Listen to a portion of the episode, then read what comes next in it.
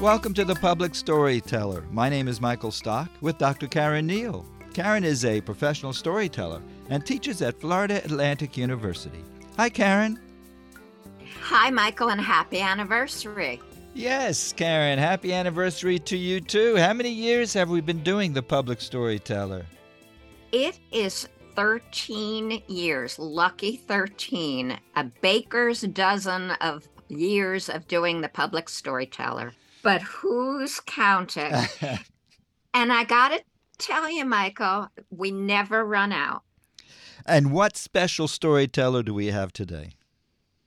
Well, you know, every year at this time, we bring in somebody from the station. Today, I am thrilled that we have a story from Christine DiMattei. I'd like to tell you why a trained scuba diver and instructor told me I should never again put on any scuba gear, even as a costume. When I first moved to Florida years ago from New York, one of the first things that I did was sign up for scuba diving class. It was actually a gift from my brother. He's an avid diver, and he bought these scuba classes for me. And I thought, okay, how cool. You know, I mean, I'm a pretty good swimmer. How cool to be down there like Jacques Cousteau.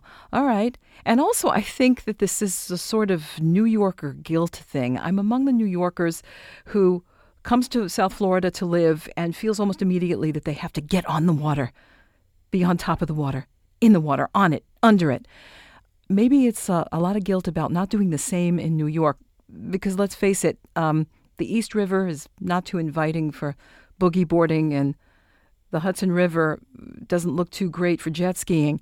So we get here and we do water things, okay? And the first thing that you do if you want to get your scuba certification is you take a, a, written course, a classroom course.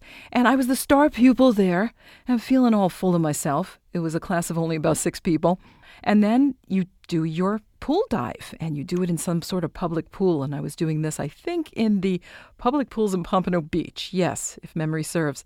And huge pool and there are kids running all over the place and you know doing cannonballs right next to you and you somehow have to learn how to work your regulator and work the buoyancy vest that takes you up and down to the ocean floor and uh, learn how to clear your mask very important if you don't want to drown.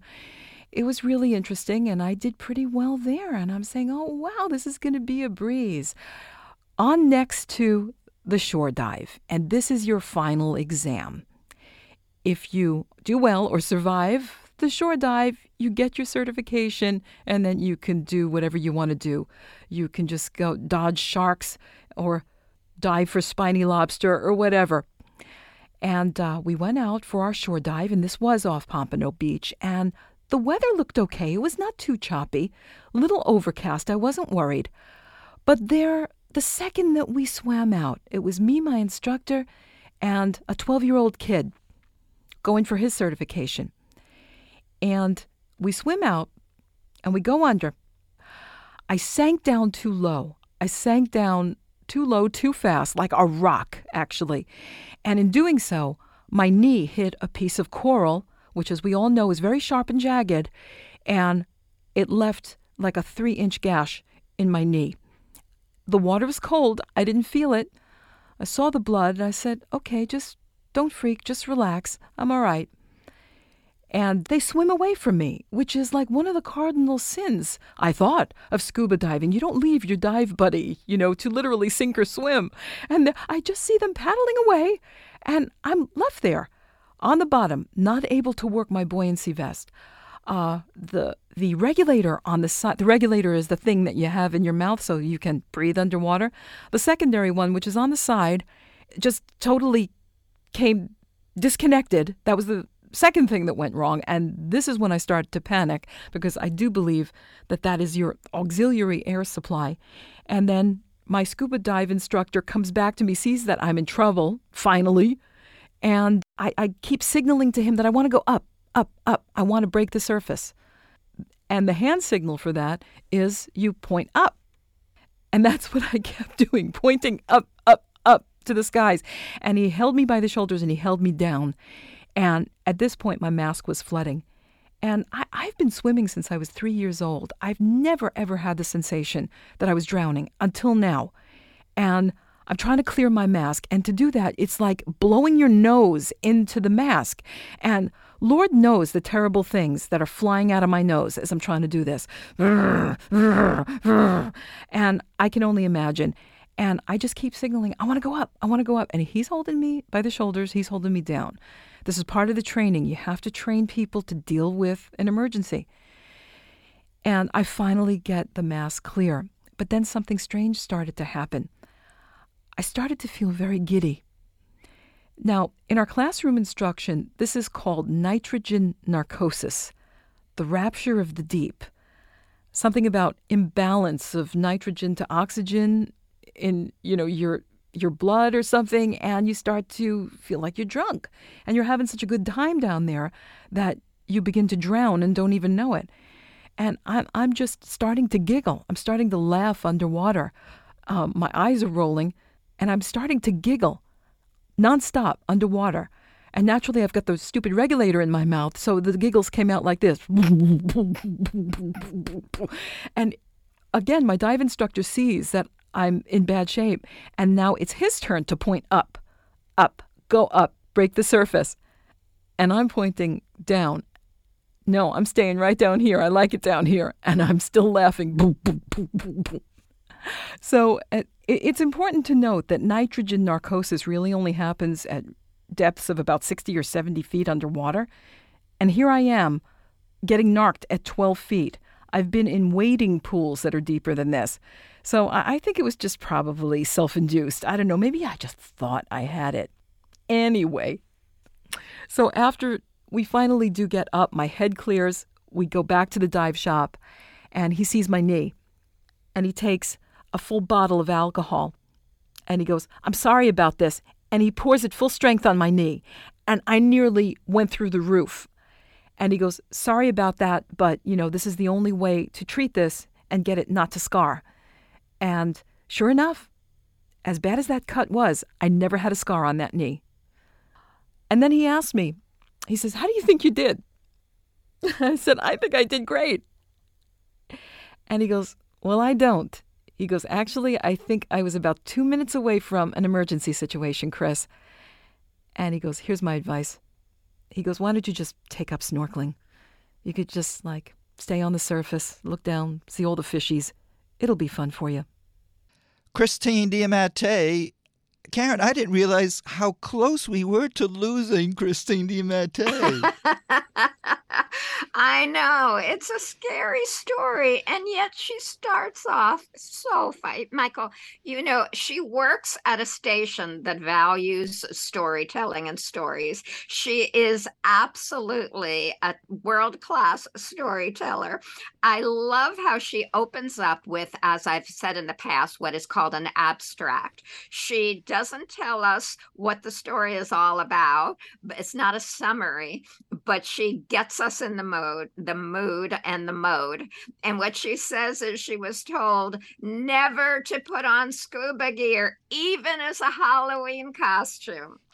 I like how she also said that it was uh, New York guilt that if you come down to South Florida, you have to take advantage of the water.